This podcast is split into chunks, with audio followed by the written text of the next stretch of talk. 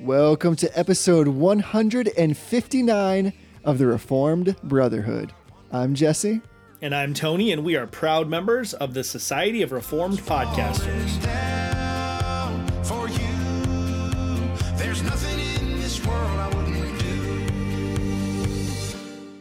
Hey, brother. Hey, brother. What's going on? Man, I feel like I just talked to you yesterday. I think you did. We did just do this. Nobody else knows. This is our own little inside joke. Yeah, so I am uh, I'm traveling to Minnesota this week, so in order to enjoy a little time with my family, Jesse and I have recorded a double header. So we're gonna stretch out the uh, the posting dates here, but uh, we are back at the mics and we're ready to rock and roll. So we didn't miss any content for our Reformed Brotherhood family. I love it when you say it like we're MCs. We are back behind the max. We got we got two turntables and a microphone. Is that a Supertones reference right there? Is it Supertones? I don't know. I don't think it's Supertones.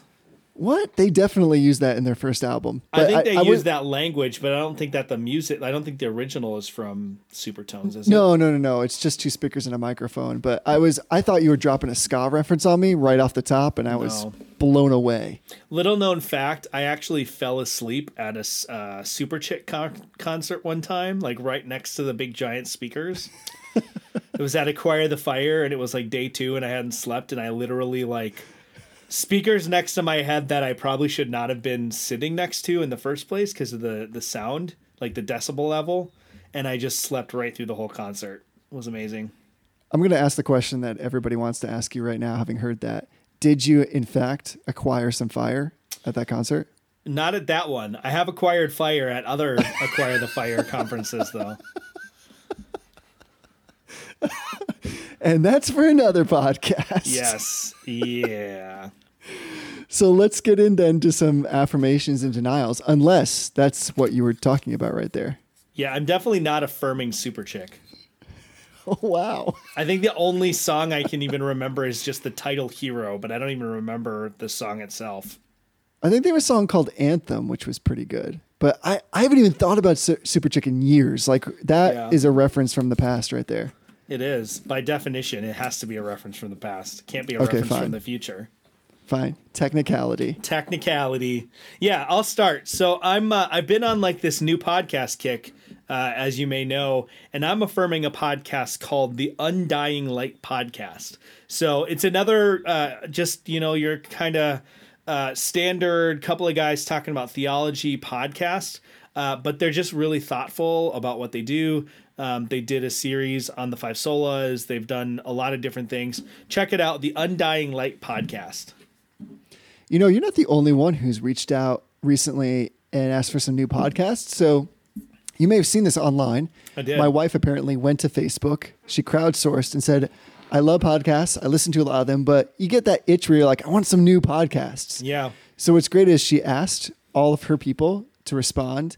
And what cracks me up is she doesn't regularly listen to this podcast, partly Right. because probably she just hears my voice all the time. It's true. But so many people, either because they wanted to be funny or because they were legitimate, just responded, "You should listen to the Reform Brotherhood." Yeah, I did see that. I thought it was funny.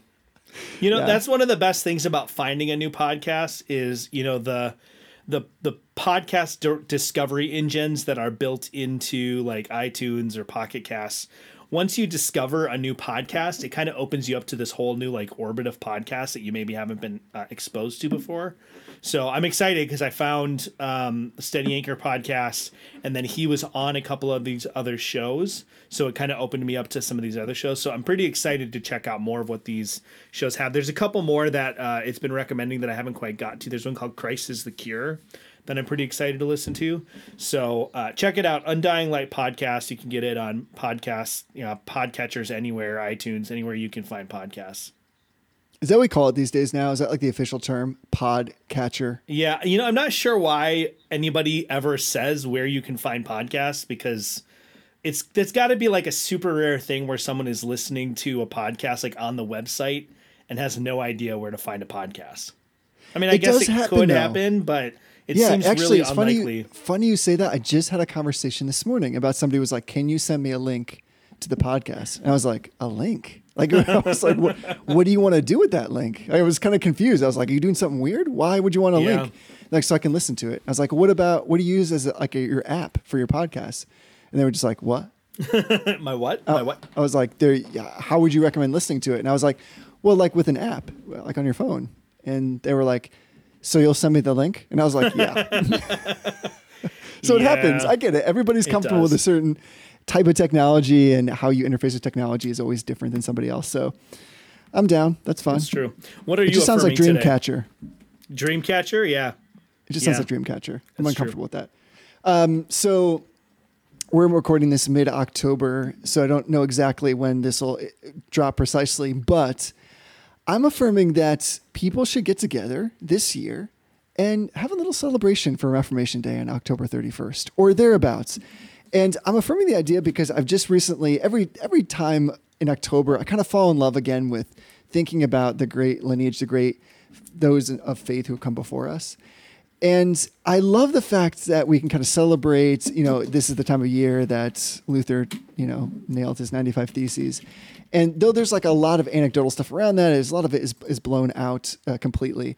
There's just this wonderful truth in the way that God works through his church. And to just think of where we are right now, there's so much that we are in terms of our theological traditions comes out of that environment, comes out of those really processing. And it was for some of these, for many of these reformers, it was not necessarily just about like big ideas. It was about trying to understand how we're really reconciled with God and about making the gospel the centerpiece, that it is really good news.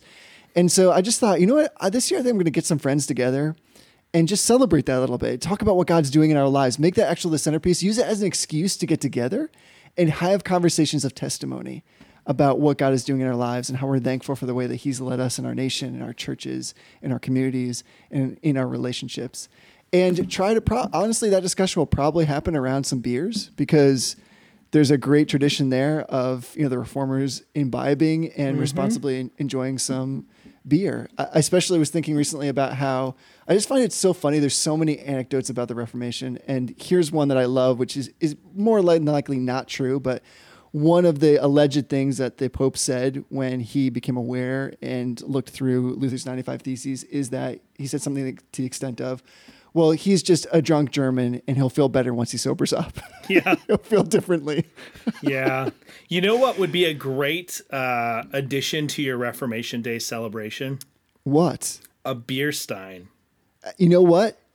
That would be a great addition. Do you It's know a place where I could get like an authentic looking beer stein? It's true. It's true. I do. So we on the Reformed Brotherhood are running a very special, limited time only 2019 Reformation Day special on uh, Reformed Brotherhood beer steins. So our friend Raphael over at Confessional Wear, who puts together all of our merch, put together a sweet looking beer stein that holds 22 ounces of glorious brewed beverage. You Uh, know how big it is? Well, I'm looking at the website. It says 22 ounce beer stein. Oh, I, I didn't. I wasn't sure if there's like a standard, like by law, it has to be 22 ounces. So we're No. just subscribing. I actually assumed it was a pint, and then I poured a pint into it, and I was like, "There's a lot more space in here." So it's a 22 ounce beer stein. Uh, it's got our our uh, faces emblazoned right across the front. So pick up a beer stein, uh, join your friends, pour some beers, and celebrate the Reformation. Uh, Reformation Brotherhood style. So we'll we'll probably uh, keep those up on the site for sale, probably through like mid November. But then they're gone forever. Done. So go get them, get them quick, uh, and enjoy your beer stein.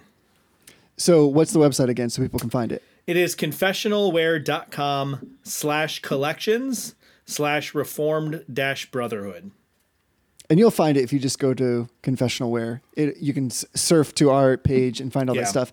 And we should say that this is not like your just little like chintzy glass, you know, like uh, Stein. This is like Yeah. ceramic, It is. authentic looking, gold rimmed. It's got the trim on it. It, it really is a beautiful looking is. Stein. So Yeah. this is gonna.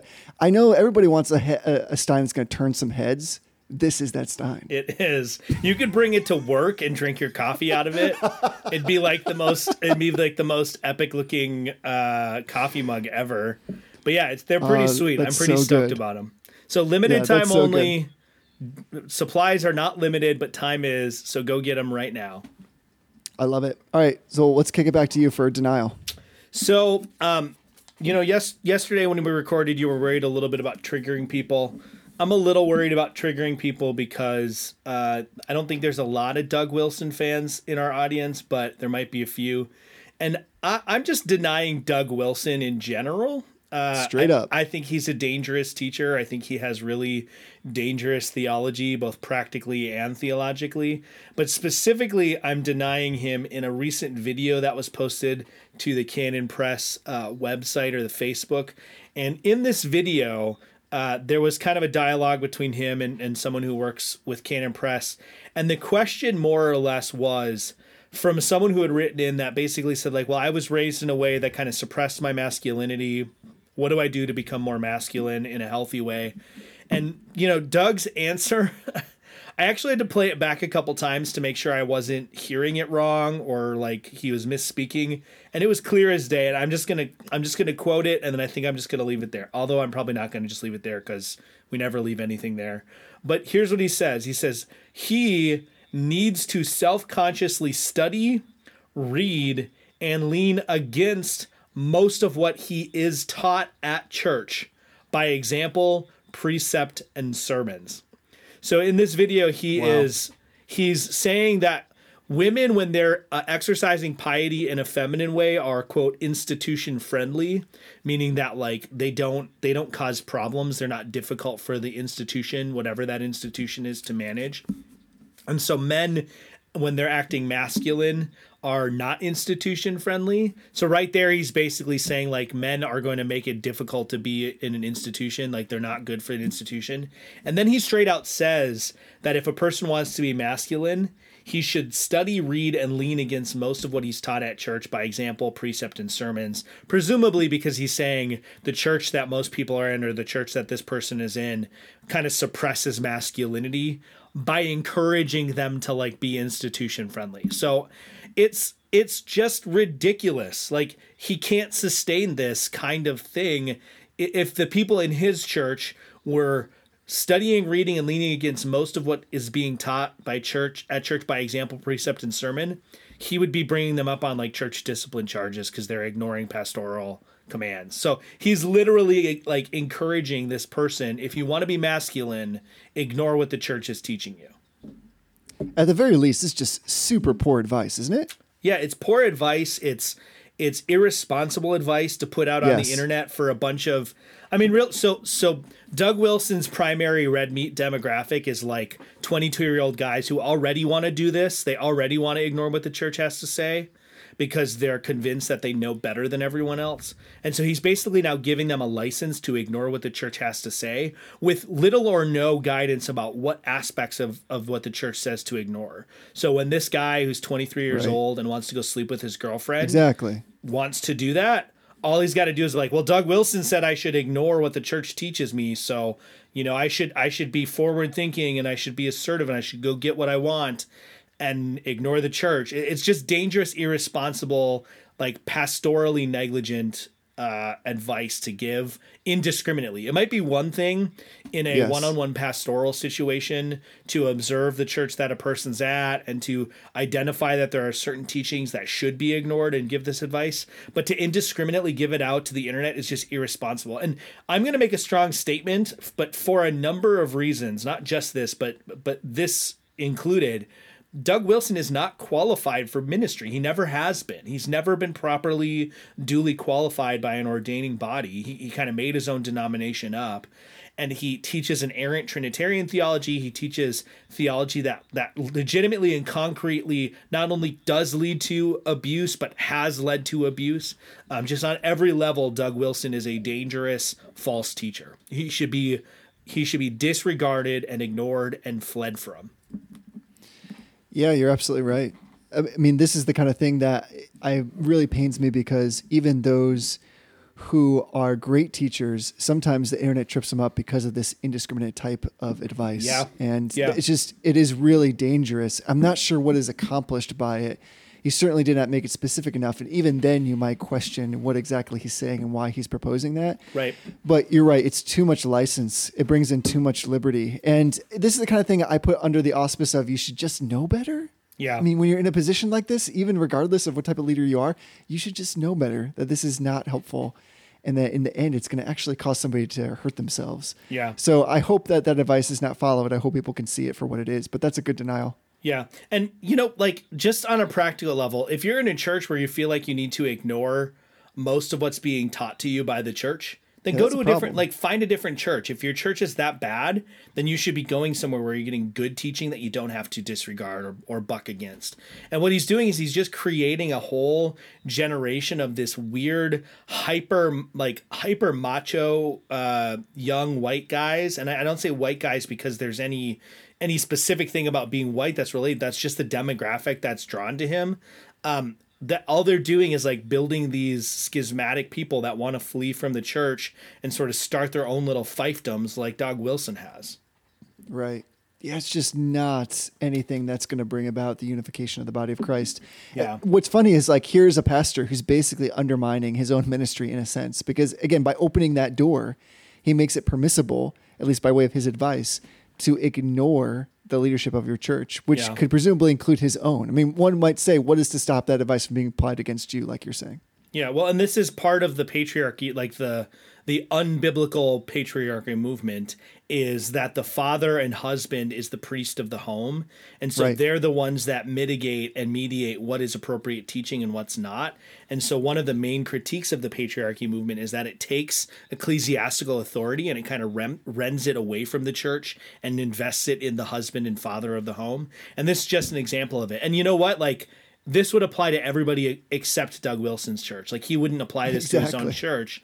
So it really is a schismatic perspective, and I, I just it's indefensible. And the only reason people defend it is because he's kind of like pithy and witty, and he like turns a clever phrase and he says some occasionally insightful things about cultural analysis. But apart from that, there's really nothing of value in Doug Wilson that is unique to Doug Wilson in any sense. Anything that he says that is valuable, you can find a hundred different places with more uh, orthodox and more reliable and more consistent teachers. Right on. What do you got for a denial? Certainly not something that serious. Let's do it. Bring us back up, Jesse. I just I just got uh, Jesus juked, but that was a really strong denial. Uh, so here's what I'm denying. I'm actually denying against the vitriol on the pumpkin spice craze. now, cut to like all the people who are screaming right now, like it's out of control. We have pumpkin spiced, you know, dog food. We cannot go any further. Listen, I hear you. I agree with you. Here's where the denial comes into play. I think what we're inadvertently doing is we're throwing the baby out with the bathwater. We're throwing out the pumpkin with the spice. The problem, people, is the spice. I'm I'm a pumpkin fan. I'm I'm actually enjoying right now a chocolate pumpkin porter, and the beauty of this is that it is an actual pumpkin taste as opposed to just like all clover, all spice, or Yeah. cinnamon or nutmeg. So I want to get the love for like the real pumpkin Yeah. back into our lives. So I just feel like we've gone too far now with pushing against the pumpkin spice stuff because the spice is the thing that we should kick out of our lives and instead just embrace the pumpkin. I don't Agreed. know. If, we, I know we've talked about this at some some point. Do you like pumpkin though? Like squashes? Are you? I can like you get down with the squash? pumpkin. Yeah, I like real pumpkin. Um, the pumpkin spice thing is where it does get a little weird. I mean, I like a pumpkin spice latte, like once in a while, but like the the everything pumpkin spice is just it's too much. It's too much. It's too much. It is too much. I, I agree with that. Like there's certain things that should be sacrosanct. Like do not touch this with that pumpkin spice. Yeah. But again, it's like the pumpkin has become the adjective, and really we're not talking about pumpkin flavored things. We're just talking about like blow your palate away with that weird kind of spiciness. Do Yeah. you partake of the pumpkin pie? I do like pumpkin pie. I do like pumpkin pie a lot. Yeah, because pumpkin pie is delicious. We Yeah. we unfortunately my wife is not a big squash fan. So have you ever had? Um, sometimes I'll make just like a just like squash pie. So it's basically pumpkin pie, but instead of pumpkin, like just actual squash. Also delicious. I've never had that. We should make that when you're here for Christmas time. Yeah, like an acorn squash pie, where it's just like it, it. Actually, I think it tastes in some ways better because yeah, all you're getting is just that lovely. It's like who would turn down sweet vegetables? Actually, that sounds crazy now that I say it, but it's it's really, really, really, really good. So please, please embrace the pumpkin. Just give it a ch- give it another chance. Give it Yeah. another chance. Yeah, this just turned into the weirdest baking show I've ever heard. You know what? My wife again is watching the new episode of that Britain baking contest, whatever it is, like the amateur bakers in Britain who are in Yeah. a tent and they bake. Man, I know I've affirmed that before, and I, I just need to say it is a hilarious show because it's unlike any other American cooking competition because it's so chill. They're so nice to each other, and they use all these strange words, or they use the same words we do, but they pronounce them completely differently. Man, it is so entertaining. It's like entertaining in a way that's like inconceivable to me because I'm like, this sounds super boring. Like, who wants to watch people bake? Because a lot of the show will be like, now it has to proof. So it's like, you know, clips of them watching it proof. And then it's like, now it has to bake. Like, it's not like baking is like particularly exciting. It's not like, you know, Rambo's baking. It, it's just, you know, you're throwing stuff together and then most of the time it's sitting around and waiting for God to do his amazing work through his creation in terms of like yeast and all this other stuff. So, uh, yeah, I don't, sorry, I don't know why I got on that. I just got super stoked about pumpkin and baking. I just think it's funny how it's like the bell goes off and it's like they slowly walk to their oven. they slowly start to knead their dough.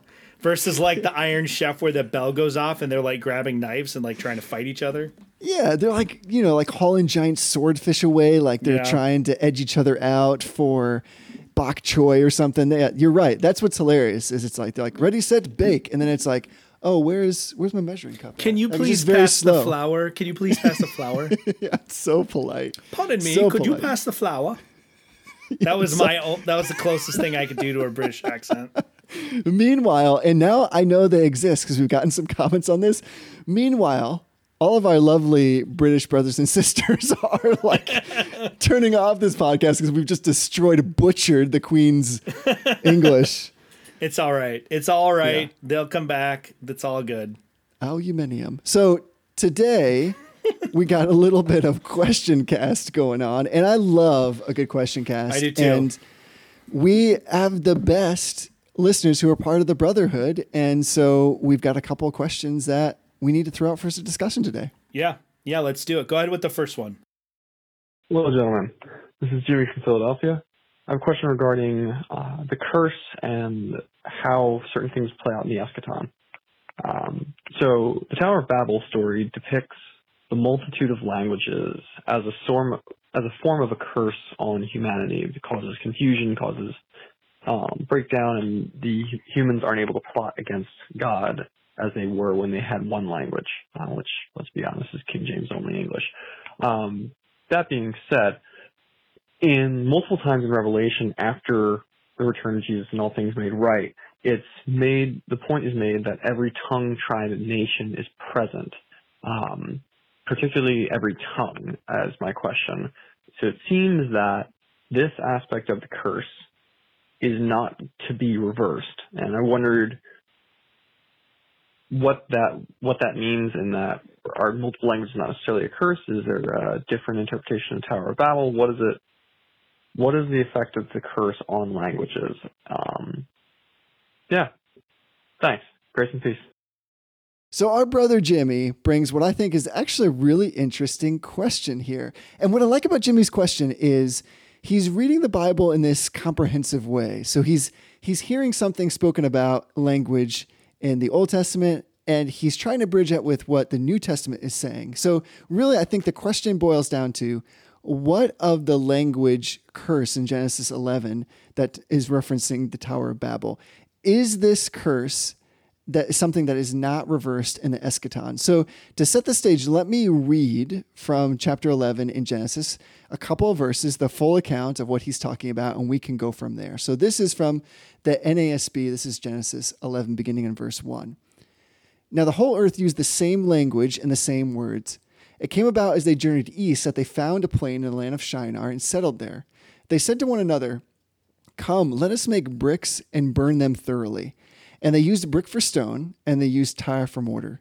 They said, Come, let us build for ourselves a city and a tower whose top will reach into heaven, and let us make a name for ourselves. Otherwise, we will be scattered abroad over the face of the whole earth. The Lord came down to see the city and the tower which the sons of men had built. The Lord said, Behold, they are one people, and they all have the same language. And this is what they begin to do, and now nothing which they purpose to do will be impossible for them. Come, let us go down there and confuse their language, so that they will not understand one another's speech. So the Lord scattered them abroad and there over the face of the whole earth, and they stopped building the city. Therefore its name was called Babel, because the Lord confused the language of the whole earth. And from there the Lord scattered them abroad over the face of the whole earth. So let's start there with this idea because I think what's important at the beginning of this question is, is Jimmy introduces the idea of a language curse happening here.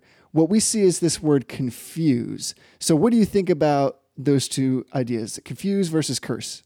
Yeah, well, you know, it's not the case that just because the word curse uh, doesn't appear in a given chapter that it isn't a curse of sorts. So we we probably Right. have to talk a little bit about what it what a biblical curse even is. So when we think about a curse, we think usually our minds go to some sort of like magic spell kind of a situation, right? There's there's some sort of supernatural reality that's imposed upon a group of people or a person that defies kind of like natural explanations. That's not at all what a biblical curse is. So, when a curse happens in scripture, it's God imposing a state of reality in a judicial sense upon a person or a group of people. And so it, the the word curse in Hebrew doesn't necessarily need to be present for that to be true, but we should be cautious of thinking of things as curses without a really good reason to. Yes. That that said, I'm not sure it actually matters all that much whether we parse this out as a curse or whether we parse this out not as a curse. But what is clear to me from the text is that the the presence of multiple languages is not the judicial curse or punishment that's imposed here. It's the confusion of languages. And the reason I say that is because if you go back just a chapter, um, even if you go uh, just to uh, verse 31, right? Verse uh, chapter chapter 10 is uh, sometimes called the Table of Nations. Uh, it- it's a genealogy that talks about all the different people groups that sort of spread out after uh, the flood subsides from Noah's lineage. But if you look, there's this repeated refrain, and it says here in 31, it says, These are the sons of Shem by their clans, their languages, their lands, and their nations. And so, even though verse uh, verse one of chapter eleven says the whole earth had one language and the same words, we have to remember sometimes the text is using the same kind of concept in different ways. So, unless we want to postulate that there's some sort of incoherency in the text, or without a lot of textual justification, have this idea that verse 11 actually starts uh, or chapter 11 actually comes chronologically before chapter 10, which some people do, we have to say that when it says the whole earth had one language and the same words, that that does not preclude multiple languages being in existence. What it means, at the very least, is that at some point, everyone on earth had the ability to communicate with everyone else on earth even if there were multiple languages, there may have been like a prime language that everybody knew, or it could have been that uh, the languages were similar enough that they were able to communicate. Whatever it was, everyone was able to communicate with everyone else. But then by the time we get to the end of end of chapter eleven, and again, it's not necessarily everyone on earth that this is talking about, because we're talking about specifically the people in the land of Shinar. Well, the the land, uh, the way that chapter ten unfolds, there's people that are traveling south into Africa. There's people that are traveling uh, west. There's people that are traveling east and north. So so people already start to spread out in chapter ten as we see different nations come about. Right, we see Egypt reference. We see uh, Ur, which is uh, in in Babylon or the Babylon area. That's kind of this people in Shinar that we're talking about.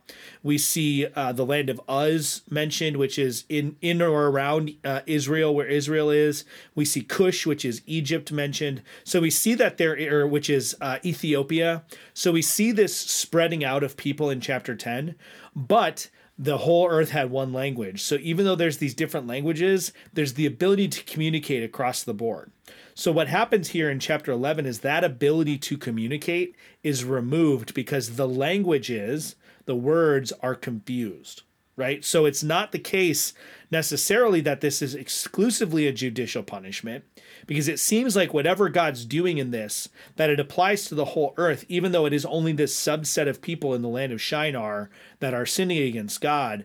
This consequence or curse or whatever we want to call it, it seems to impact the entire earth.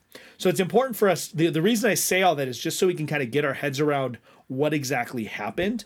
Because if we don't understand what happened, we can't really understand the second part of Jimmy's question, which has to do with kind of eschatologically, does this get resolved somehow, either in the eschaton or at some other point in history?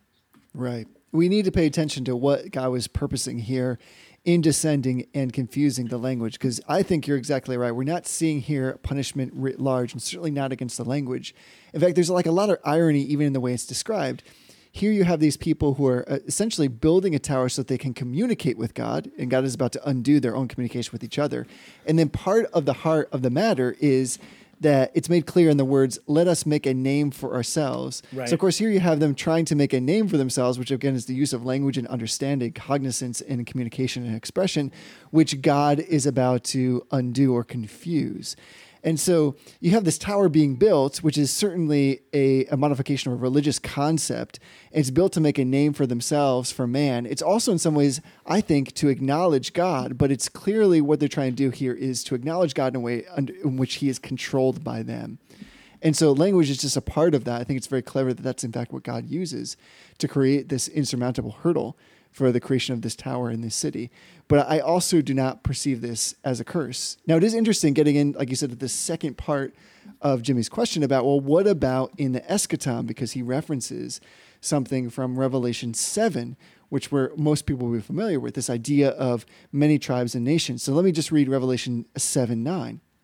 After these things I looked, and behold, a great multitude, which no one could count, from every nation and all tribes and peoples and tongues, standing before the throne and before the Lamb, clothed in white robes and palm branches, were in their hands. And they were crying out with a loud voice, saying, Salvation to our God who sits on the throne and to the Lamb. So I think actually what we're seeing here is, first of all, we have this kind of unique uh, parlance of the the thrice repetition of something. So I would say the interpretation here of the tongues in the midst of the tribes and the peoples is emphasizing that in the eschaton we're going to have this complete unification of God's people. That all will be present there, and it will be the full spectrum of the creation that God has ordained in its expression of diversified human beings from different cultures, from different pr- tribes who spoke different languages. And you and I kind of teased this a bit with, our, with ourselves when we were talking this out. I- And I think we both, it sounds like we're both on the same page of, we, while we don't understand what heaven is going to be like in respect with our communication, that we will have no problem understanding each other. Right. And so I don't think there's, I think what you fa- find here is, is redemption in the sense of the confusion that God brought about for a period of time is now unconfused, is now reunited. Now, whether that's because we have this massive, epic, ubiquitous translator or because we just, for some reason, all understand each other and we have no issue. It's, it's almost six of one, half dozen of the other. But I think what we're emphasizing here in particular is just the enormity of the unification that's going to happen. In other words, all of our lives, all of humanity has always sought to find unity and diversity. That's what the university is. That's what E pluribus unum represents. And we're only going to find that in the eschaton. And here I think that's what John is trying to emphasize. And he does it by way of referencing language because that is one of the very common places where we find diversity in our own world. So it makes sense that he would reference that. But I, I don't think he's saying that there was a, a curse against the language that has now been reversed. Yeah. Yeah, and one of the things we have to remember, right? This this um Genesis and Revelation were not written in, you know, 20th century uh Google Translate uh accessible worlds. And you know, we don't tend to um place our cultural identity in the language that we speak. But if you think about it, you know, there are there are those sort of um I don't really know how to say this without potentially being offensive, but there are certain sectors of the um, the American culture that want to say something like, "In America, we speak English," right? Well, Right. That's not really true. Like America doesn't have a legal language. It's always been a mixed bag. There's always been a plurality of languages, but but that concept of Americans speak English uh, particularly as Americans who don't have a legal language, um, and and as people who speak not not British English but American English, which is already kind of like this weird amalgamation of things. Our identity is not that wrapped up in the language we speak. But if you go to somewhere like France and you suggest to them that they should no longer speak French, but you you know if you order your food speaking English when you're visiting France, they'll become deeply offended because you're you're kind of violating their cultural identity. Or the fact that you know we referenced earlier, the fact that we call it the Queen's English. Well, there's a there's a certain kind of cultural identity that's associated with British English that we don't understand necessarily as American English speakers. And when you go back into history, that's even more uh, more pronounced. So when we talk about every tribe, tongue, and nation, and and we talk about every tribe and tongue, we're actually that's actually a a figure of speech called a, a, a hen hentriadis or a hendiatris. Right. What it is is it's it's you know when we say certain kinds of things and we say this this and this, it's actually a way of kind of like saying the same thing repeated like repeatedly. And so when we're talking about every tribe, tongue, and nation, what we're talking about is the discrete people groups that are are present before the throne. There is no people group that is excluded. So there's no there's no people defined by tribe. There's no people defined by language. There's no people defined by uh, nation that is excluded from being present at the throne of the Lamb. That does not mean that there will be discrete nations or discrete tribes or discrete languages. Maybe there will be, right? There's references to the nations in the book of Revelation, even after kind of the consummation of all things. So maybe there will be discrete languages, but somewhere along the line, we'll be able to understand each other. And the way that this always has resolved for me in my mind, because I've asked this question too, is when we look at the day of Pentecost, um, when you read the text carefully, the miracle at Pentecost actually appears to be a miracle in hearing, not necessarily a miracle in speaking. Right, and so the exactly. text the text doesn't necessarily indicate that Peter was speaking or, or any of the disciples were speaking a different language, but that the hearers were hearing the sermon in their own language. Right? So we've only got Peter's only saying one lang- one sermon, but somehow people are hearing it in multiple languages in their own language.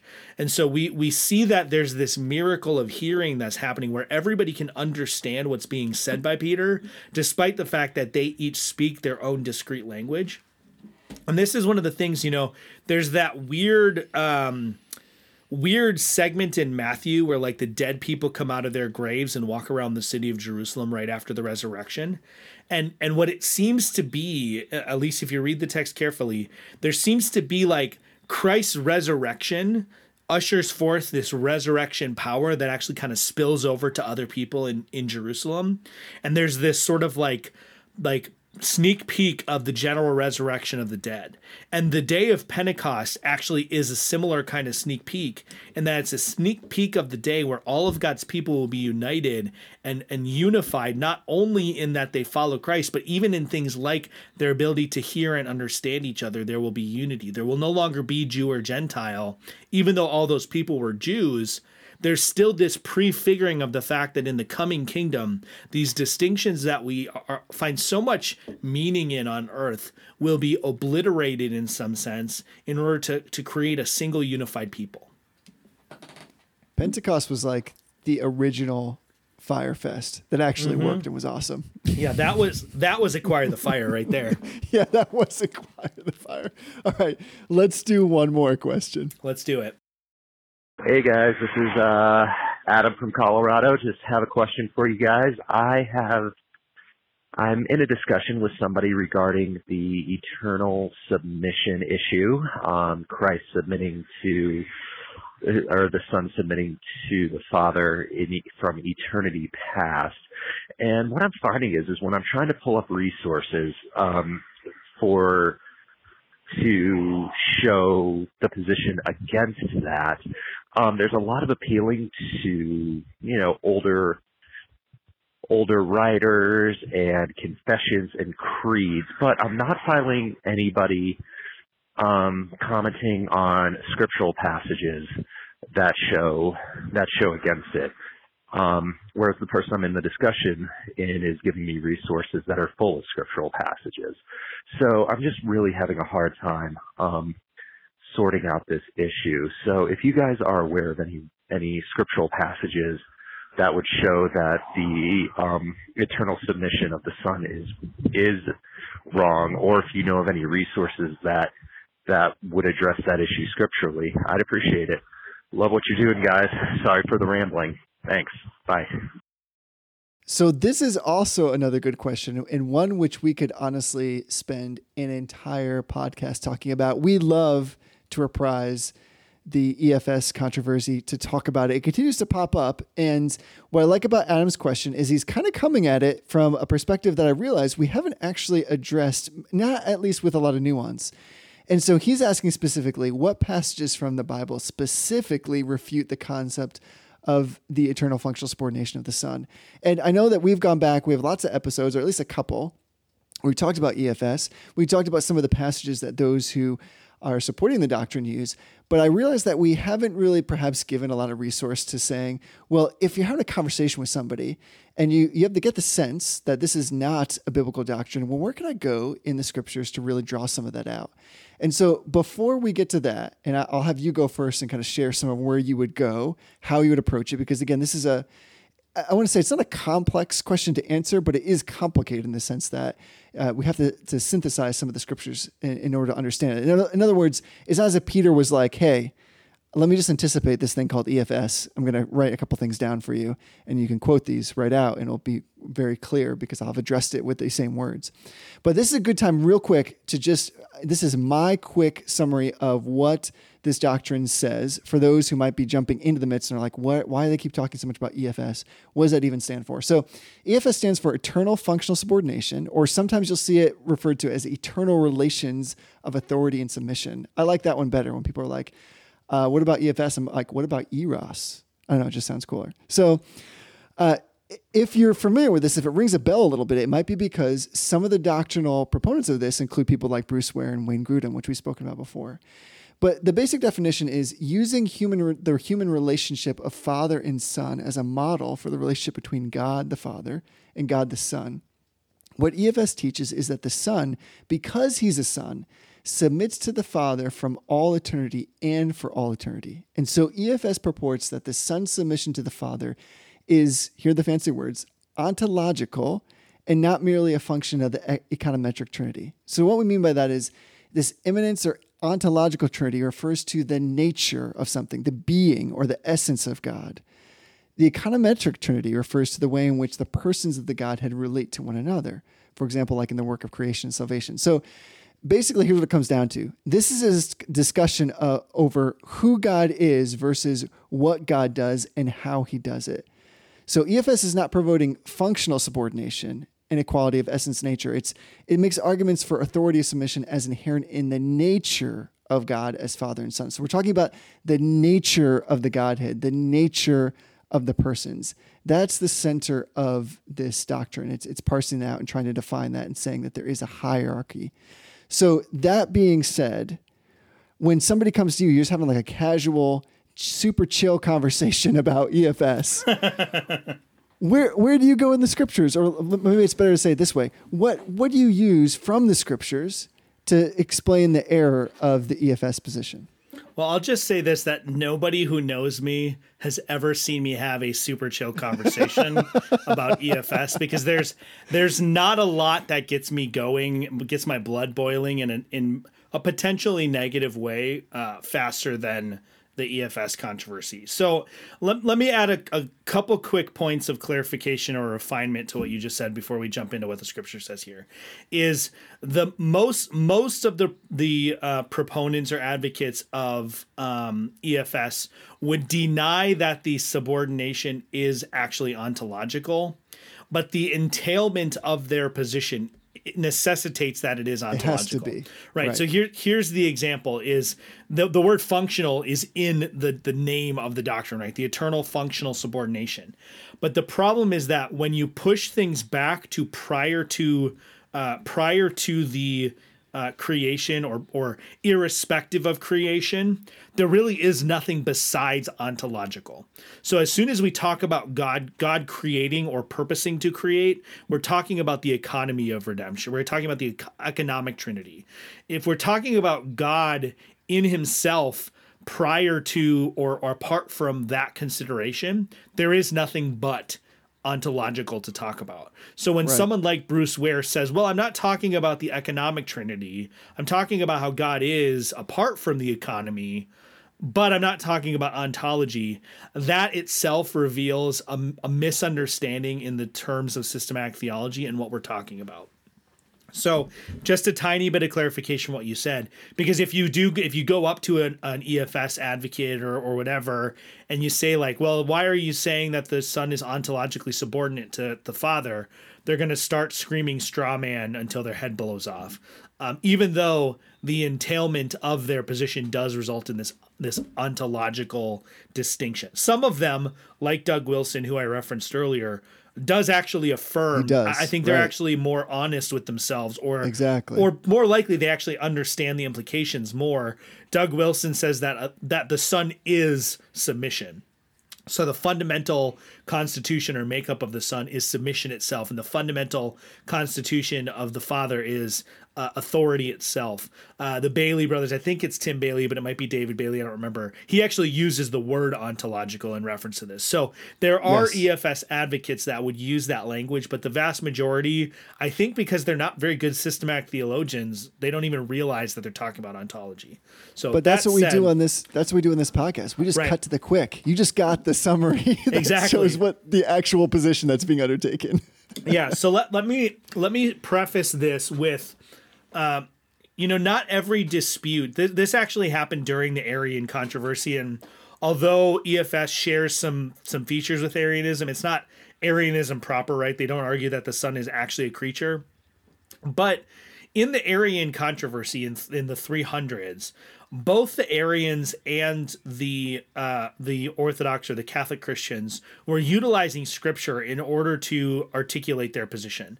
And so sometimes when we go to a dispute like this, we have to be able to uh, explain the Scriptures and my my tactic or my strategy in situations like this is actually to start on certain levels of common ground.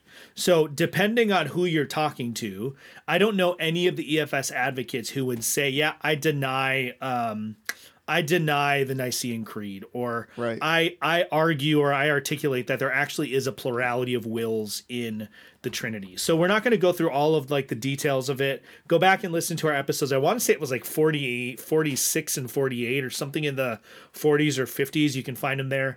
Um so I try to start where there's common ground. So so all of the EFS advocates that I have interacted with would agree with the fact that there is a single will in the Trinity and and the single will in the Trinity is a result of the fact that there's a single nature in the Trinity. And so when you start with this common ground that you no longer really have to prove, right? We're talking about like strategies. If I was to build a comprehensive argument in favor of Orthodox Trinitarianism, I would have to I would have to articulate and and make the argument for this singular will in the Trinity. But because your interlocutor, the person you're talking to, already agrees with you on that, you don't necessarily need to to pave over all that ground.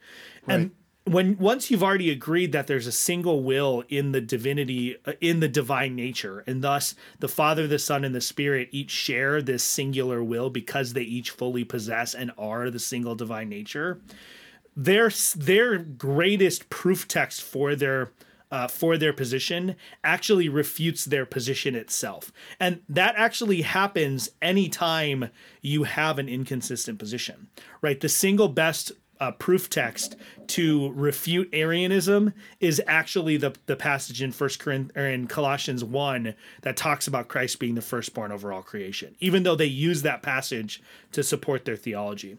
So when I when I get to that point, and we've already agreed that there's a singular will in the Trinity, that there's no there's no ontological distinction or difference between what the the way that the Father is God and the way that the Son is God. Once we've agreed to that, it's very easy to take them to 1 Corinthians 11, which is where they probably want to go anyways. So if you're talking about like a formal debate, This is actually a really great tactic because it kind of trips them up because you let them go to the passage they're really interested in going to, anyways. If you're talking about a more informal kind of situation, this is great because it, it continues to build that common ground, which gives you a place to launch off of.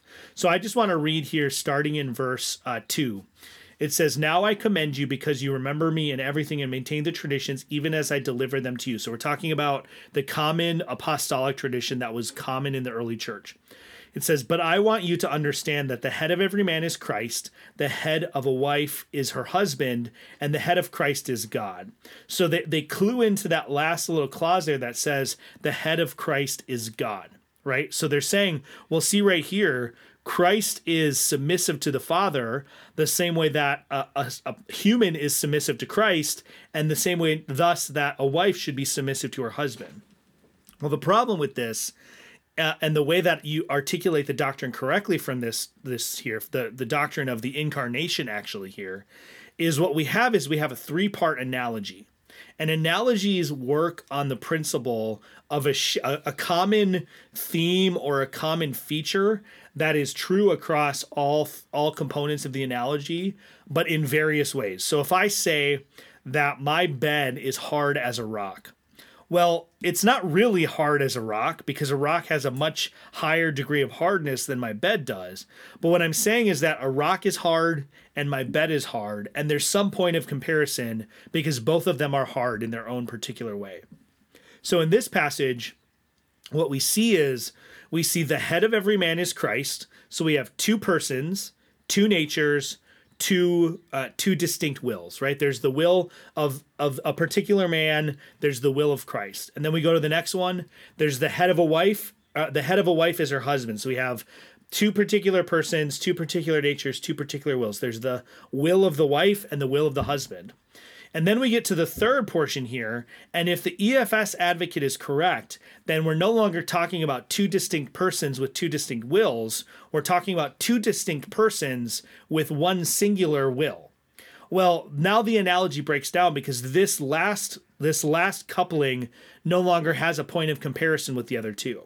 Because what this is teaching is that the same way that Christ submits to God, that is taking his will and submitting it to the will of the Father, so also the man submits his will to Christ and the wife submits her will to her husband. So if we are in this third clause and each person uh, does not have their own distinct wills, then we're no longer in an analogy that functions correctly. Now we have this weird third part that doesn't have any point of reference or connection to the first two, which means it no longer can tell us anything about the first two. So when I say, um, this this uh, my bed is as hard as a rock. I'm talking about physical hardness. But if i were to say man that test i just took is as hard as a rock that analogy doesn't work because the way that a test is hard meaning difficult is different entirely than the way a rock is hard meaning dense or physically hard. So that's what we have is, is we have an analogy that would break down if the efs advocate is correct. However if the Orthodox classic Trinitarian is correct, and what we're talking about here is Christ in his incarnate state, according to his humanity in the economy of redemption, then we're talking about the human will of Christ being submitted to God in the same way that the the wife is submitted to her husband and the man is submitted to Christ. So what we have now is we have two different options and we have to ask which one is consistent with the rest of the passage. And when you when you look at it in this way and you understand systematically what's going on, the EFS articulation of this doctrine is not consistent and it causes the text to become incoherent. That's good. I think that's a helpful way to break it down. I, I, what's interesting is how you can approach this from different perspectives, and I think that depending on with whom you're speaking, you might want to engage them in kind of a different way because of either their theological knowledge or their ability to want to kind of interface with the material in a more deep way or a more way that's on the surface. And so one of the conversations I often have with people is very different from the one you just described because I think that is really great because you're parsing out, you're undermining the argument by using the same scriptures. Yeah. One of the things I like to focus on because my conversations probably are a little bit uh, more chill because people are um, not asking like the, the kind of like the sometimes I think people hear this stuff and they want to talk about it, and that's generally the conversations more that I have. Yeah. Is what do you think about this? What do you think about um, complementarianism? And so, where I usually start is on a, with a conversation about deity. And again, I like your idea of finding this common ground because we both deny the doctrine of EFS and the idea that the Father eternally has this greater authority than the Son. If you start there, it may that may sound a little bit funky to some people's ears, especially if they're on the other side of this debate. But if you start with this idea, well, let's talk about can we affirm the deity of Christ? And I think, like you're saying, most would say yes, unequivocally, yes. And so the Bible clearly teaches the deity of Christ. And when we start to look at passages explain the deity of Christ, it becomes clear to us that there are no degrees of deity. Right. So all the attributes of God belong equally to all three persons of the Trinity Father, Son, and Holy Spirit. Most, I think, would agree with this. So if you start going and just really spending some time looking at verses, ones that are familiar, even like John 1 1, in the beginning was the Word, that's really helpful. Going to Romans 9 5, which is, To them belong the patriarchs, and from their race, according to the flesh, is the Christ, who is God over all, blessed forever. Amen. Or Titus 2 11 through 14. For the grace of God has appeared, bringing salvation for all people, training us to renounce ungodliness and worldly possessions, and to live self controlled, upright, and godly lives in the present age, waiting for our blessed hope, the appearing of the glory of our great God and Savior, Jesus Christ. Uh, Hebrews 1 8 and 9. Same type of thing. So, what we find peppered throughout the scriptures and this goes back to what I said at the beginning about we have to kind of synthesize this a bit. Just like we're not going to find the word Trinity in any of the scriptures explicitly, we find it's far easy to intuit that that's exactly what we're talking about here. And if you, I think you begin your conversation by focusing on the deity of Christ and the understanding that all the attributes of God belong equally to all three persons, you will inevitably end up in a place where there is no hierarchy in the essence of who God is. Right. And once you start looking at these verses and you see how clearly the text makes it that Jesus is God, has all the same authority as God, all the same attributes, it actually becomes uncomfortable to start to make the case that he is somehow subordinate to God the Father in that way. Yeah. And so I think it, even just on the face, that's a good place to start in the place that I often start. Yeah, and you know this is this is um, along that same line.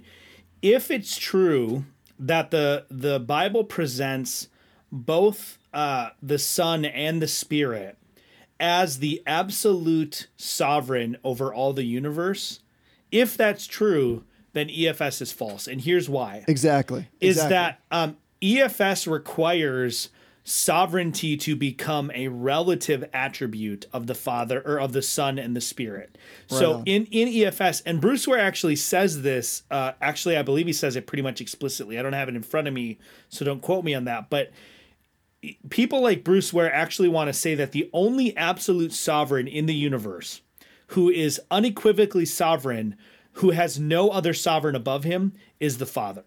Because the Son and the Spirit have the Father, according to people like Ware, as sovereign over them. And so the Son and the Spirit are only sovereign in relation to creation, whereas the Father is sovereign in relation to both creation and to the Father or the Son and the Spirit. And so any and, and, this is what we said the last time this question came up is in reality, because EFS is not a biblical doctrine, any scripture that you can put together that actually argues for the biblical doctrine is an argument against EFS. I know that's not the most satisfying answer and it doesn't score you a lot of points in a debate, but that's the reality. So if you can find any passage and you can justify saying that the Son is the absolute sovereign over the universe, or that the Spirit is the absolute sovereign over the universe, then you uh, you have now refuted EFS because the Son and the Spirit, according to uh, according to EFS, are only at best relative sovereigns, where the Father is an absolute sovereign. And so you, you have to be careful because there are some texts that actually you could use to support that that idea, right? But that's where you have to parse out carefully and you have to understand the difference in a text that's referring to the economy of salvation or the economy, Yes. the economic trinity. And that isn't just the incarnation. So sometimes I think well meaning people want to say that the Son is only subordinate to the Father in the incarnation. And that's not actually correct. The Son is subordinate, takes on a subordinate role in the economy of of reality, the the economic action of the Trinity, the Son takes on a subordinate role. And that's where we get some confusion, where people start to pull quotes uh, out of Bavinck or Calvin or Vos, some classic Reform thinkers, where they pull these quotes out which will articulate that the Son is actually subordinate to the Father prior to the incarnation. But if you read them carefully, they're not talking about the ontological or the ad intra, they're toward the inside Trinity. They're always talking about the Christ role as mediator, which starts prior to the incarnation, but actually is a function anticipating the incarnation. Right. So let's go back to a hypothetical scenario, right? A, a, hypothetical scenario which was possible but not actual, where the Father, Son, and Spirit in eternity past did not decree to create anything, right? In that scenario, this is the difference between EFS and uh, and Orthodox Christianity or Catholic Christianity. Is in that scenario, EFS would say, even in that situation where all that ever existed was the Father, Son, and the Spirit, the Son would still be subordinate to the Father because the subordination of the Son is an eternal reality. Whereas the Catholic Christian or the Orthodox Christian or the traditional Christian, whatever you want to call it, classic Christian, would say only in a situation, only in a reality where God chooses to create, does the Son and Spirit become economically subordinate. And and hmm. that's the difference. And that's why we say, that's why we end up saying that the EFS advocate only only even though they realize it, they end up saying that there's an ontological submission or an ontological subordination because in that hypothetical scenario where, where God is the only thing that exists and no creation ever comes to be, there's nothing but the ontolo- ontological trinity. And Right, even in that situation, the son would still be subordinate as would the spirit in that in that theology. Right. Yeah, basically, there can be no more levels of authority within the one divine being than there can be levels of deity. Right. And so I, I know that Adam had asked explicitly for some scriptures, and I hope that what we provided has been helpful. One ways to one of the ways to kind of back into some scriptures that would also be helpful by way of proof texting is again to, uh, to go back to the confession. So if you look at the Westminster Confession and you look at eight two, that's going to speak about the Son being equal with the Father. You'll find lots of proof texts there that support what we're talking about. If you go to the Westminster Larger Catechism, question eleven speaks about the Holy Spirit being equal with God. You'll find lots of wonderful support there. And then lastly, even the Belgic Confession in Article 8 speaks very explicitly about Father, Son, and Holy Spirit, all equal from eternity. So Yeah. I would also point to those types of resources, which again will push you back into the scriptures.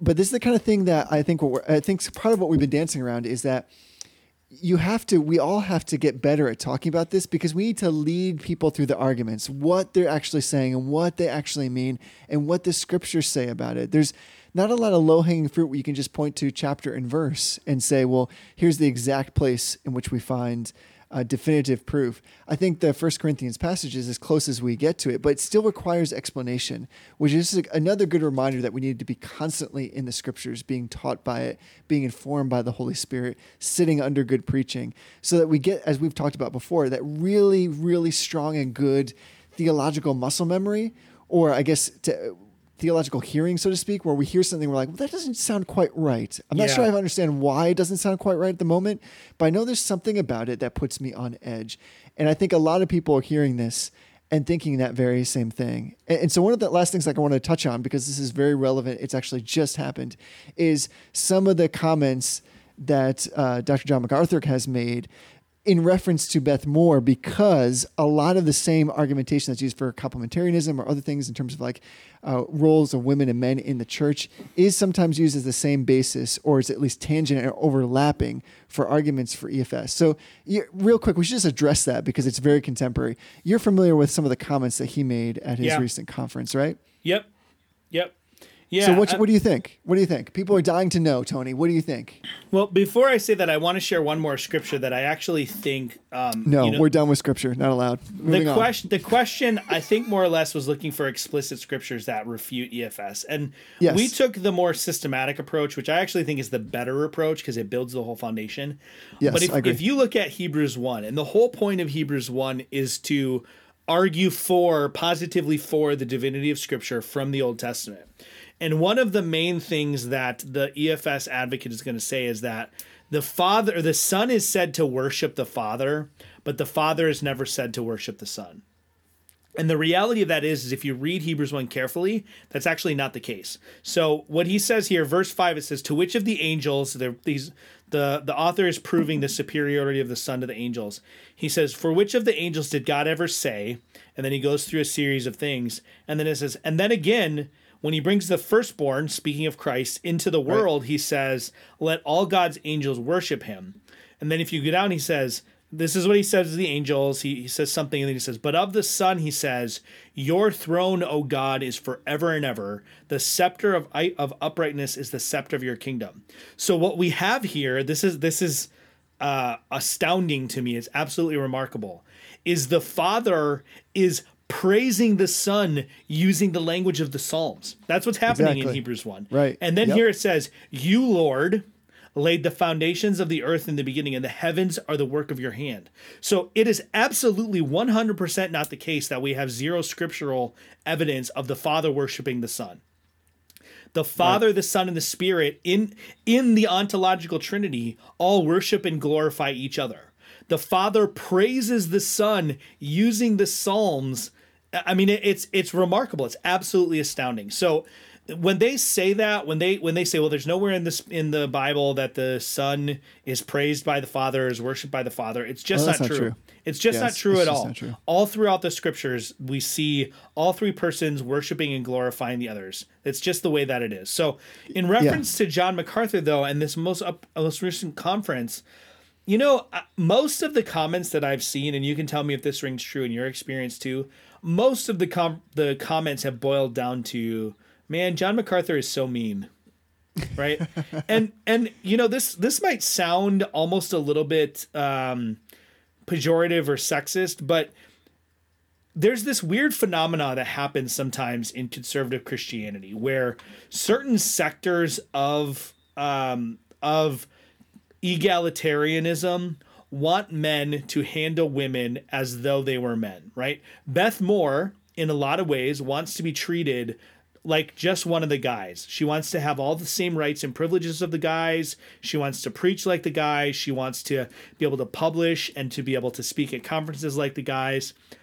But then, as soon as the guys respond to her like she's one of the guys, which involves a little bit of ribbing, it involves a little bit of, you know, a little bit of aggression sometimes, a little bit of fighting. As soon as someone actually responds to one of these women like one of the guys, all of a sudden they're being too mean. So that's kind of my first thought is like, let's all grow up a little bit. They used a little bit of humor. They were making some jokes. They were kind of like, they were kind of uh, ribbing her a little bit. But at, at the end of the day, like they were making a serious theological argument and they were making a significant point. And and I actually 100% agree with their point that at the end of the day, I really think that Beth Moore needs to just shut her mouth. Like that might sound like a really like a really firm or strict way to say it, but there are a lot of like straight out accusations that she's making about the logical outcomes of complementarianism or uh, yeah, of complementarianism. Right.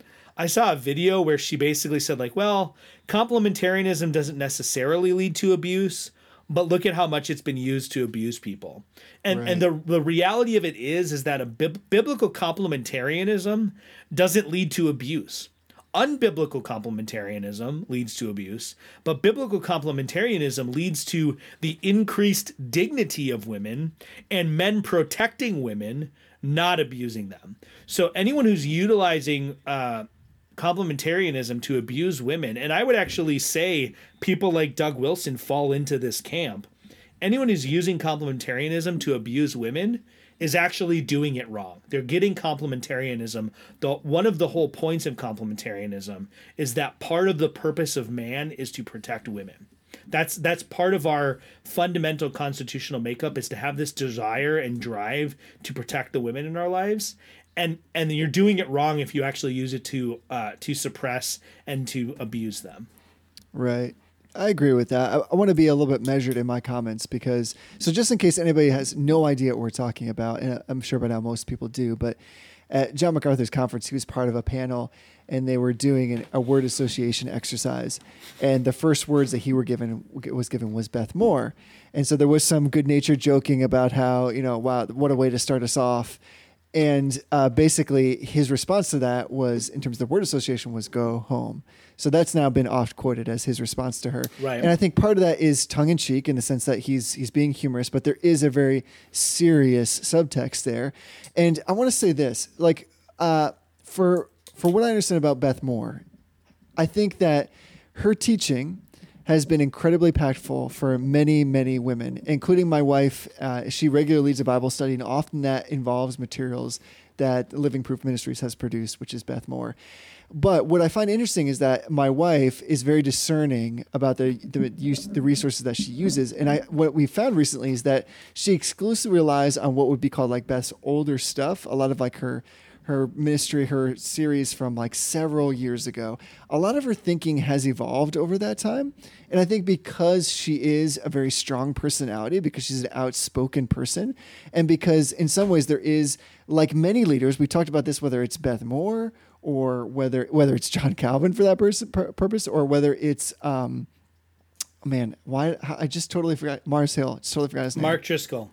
Mark Driscoll. Thank I was you. just going to make the same comparison. Yeah, great. There's a cult of personality, and so I think a lot of this is she's been brought into argumentation that would be not may not be fair to represent her with, but at the same time, she has definitely made very. I'd say she's been very outspoken about the role of, of women in the church, and I it certainly does border on the edge of preaching it a lot of times. So I, I think that some of her views are very problematic. I don't want to throw the baby out with the bathwater completely, but you should know that this is not like an unqualified endorsement. I'm not condoning what Beth Moore is speaking now. I just want to say I think there is some value in a lot of the previous work that she's produced. And especially, I think there was a time, because my wife just reminded me of this, we were talking about it, where in many of her previous video series, she's saying things like, uh, women should not preach. Women should be, per the scriptures, that this is very, very clear that women should sit under places of authority when it comes to teaching and preaching in the church. And so I think that there there was a very much a time in her ministry when she was feeling this very appropriate, loving, incredible space where she was teaching women. And uh, by default, I think there's things that men could get out of her video series. But I think it's what's happened since that time and kind of this modern more contemporary movement that gives me a lot of pause for concern. So I don't want that Yeah. to sound like an unqualified endorsement, if that makes sense. Yeah, it does. And, you know, we did an episode on complementarianism a little bit back. Um, and one of the things that, you know, you and I are on the same page that the, the biblical prohibition against women teaching is a prohibition primarily, if not exclusively, of women assuming the role of elder or functioning as elders, teaching authoritatively the congregation from the Word of God.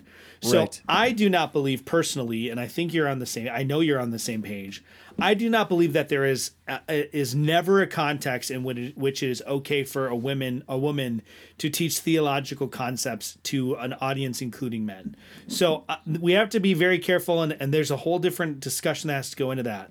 But you know, a, a small group that is uh, teaching a Bible study uh, that is going through like a book or a Bible study material, that is not authoritative ecclesiastical teaching, right? Exactly. So, so whether it is my wife leading a small group discussion about the book of Ruth uh, that includes men, or whether it is me leading a small group uh, about the book of Ruth that includes men and women, there's really not in in terms of my view of the scripture there's not all that much difference between the two of us.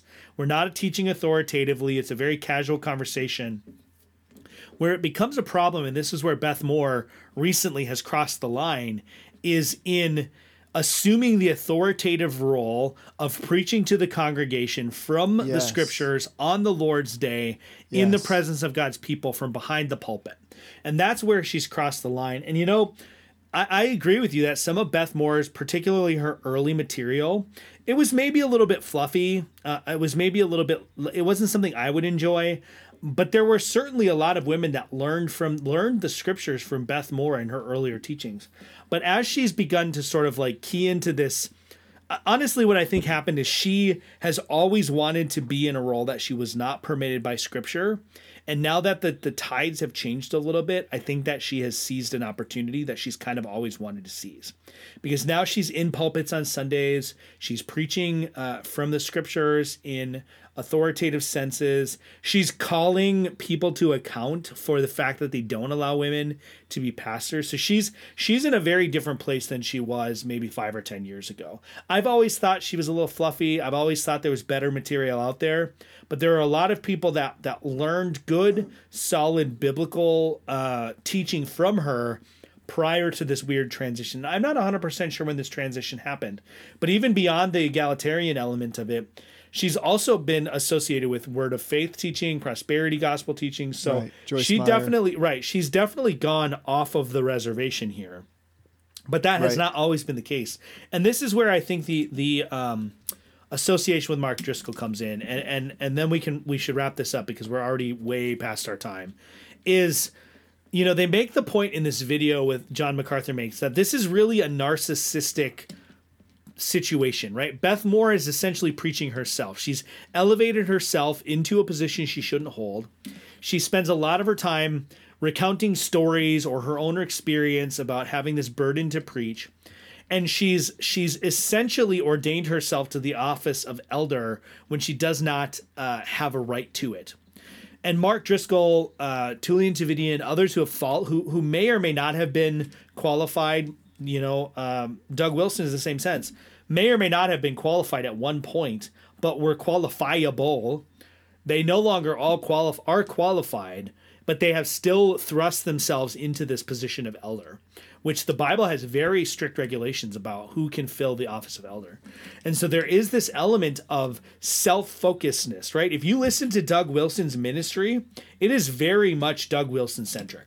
Right? It's very much this is the way I'm being persecuted. This is the way people are going to malign my words. Tullian Tchividjian is all about, you know, this was my sin and my sin uniquely qualifies me. Uh, Mark Driscoll is very much about this is a church that I founded, you know, out of this adversity. It's it's very much a self-centered ministry and and joy uh uh, Beth Moore is very much in the same vein. So I just think people need to be cautious. And yeah, like maybe they could have been a little bit more serious or a little bit more um, reserved about their their wholesale disdain and disregard for Joyce Meyer, but or for Beth Moore. I keep on saying Joyce Meyer. But at the thing. at the end of the day, if I'm being brutally and transparently honest, Beth Moore deserves to be disregarded at this point.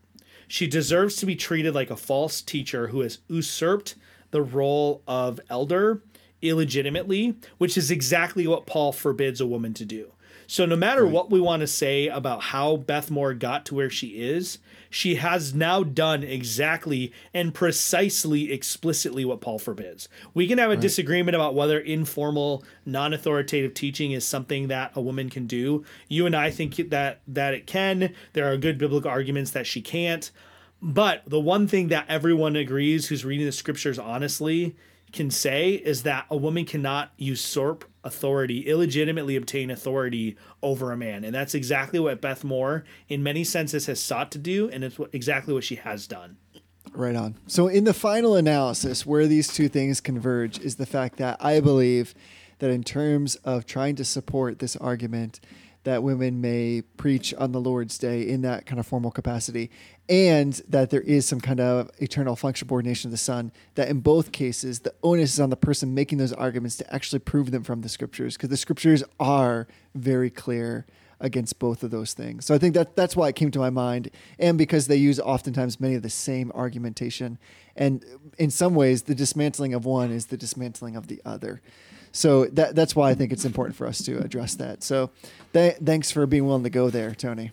Yeah, I'm always willing to go there. You know, you know, I do want to say one thing because I just picked up my phone because I saw a notification, and I want to Yeah. extend my condolences to you that Me Without You is resigning as a band, and I, I want to just share this tra- this th- uh, chat thread here. So, so Oh, we no, this is begun going to be embarrassing. we begun uh, podcasting today at 3 p.m. Eastern Standard Time, and uh, my wife Ashley sends it. We have this group text message. Sends a notice that "Me Without You" is no longer going to be a band after this year, and Jesse responds to it at 3:31 p.m. And my wife actually says, "Are you texting while recording a podcast?" To which Jesse says, in more or less words, Yes, yes, I am. so I just want you as an audience to know that Jesse was focused the entire time, except for a short period between three and three No, thirty p.m. listen, I, I I was tracking with you hardcore on all the EFS stuff. This just I just happened to see this because on my screen. It's it's also on the internet here. And uh, I was like, "This is too sad not to respond to real time." Me without you is my favorite band It's ever. true. So the Yeah, fact that they're not going to be an active band, like I have to I have to mourn over that. And you also just took away like my denial for the next time. So That's okay. It's big enough news that you can deny it next time, anyways. I, pre- I feel like that is my denial, but for you and for my wife, that might be your affirmation. No, no, no, no, no, no. Even though- music that Even though I do not like and I do not appreciate me without you, I know that there is a whole group of people that do. So I can appreciate the amazing. the sadness that comes with recognizing that they're no longer going to be active. They're amazing. Well, this might be a record on the longest cast we've ever done to date. Yeah. Oh yeah, for sure. I don't think anything tops it. So if you stuck with us the entire time, thank you. Yes. You win a prize. You're a champ. The prize is that you stuck with us. There's no other prize. Exactly. The prize actually is that you go to confessionalware.com and Buy. purchase a Stein. The prize is that you get to buy something everyone else can buy. Good work. yes. All right, So- Jesse. Let's not drag it out any longer. No, please. Until next time, honor everyone. Love the brotherhood.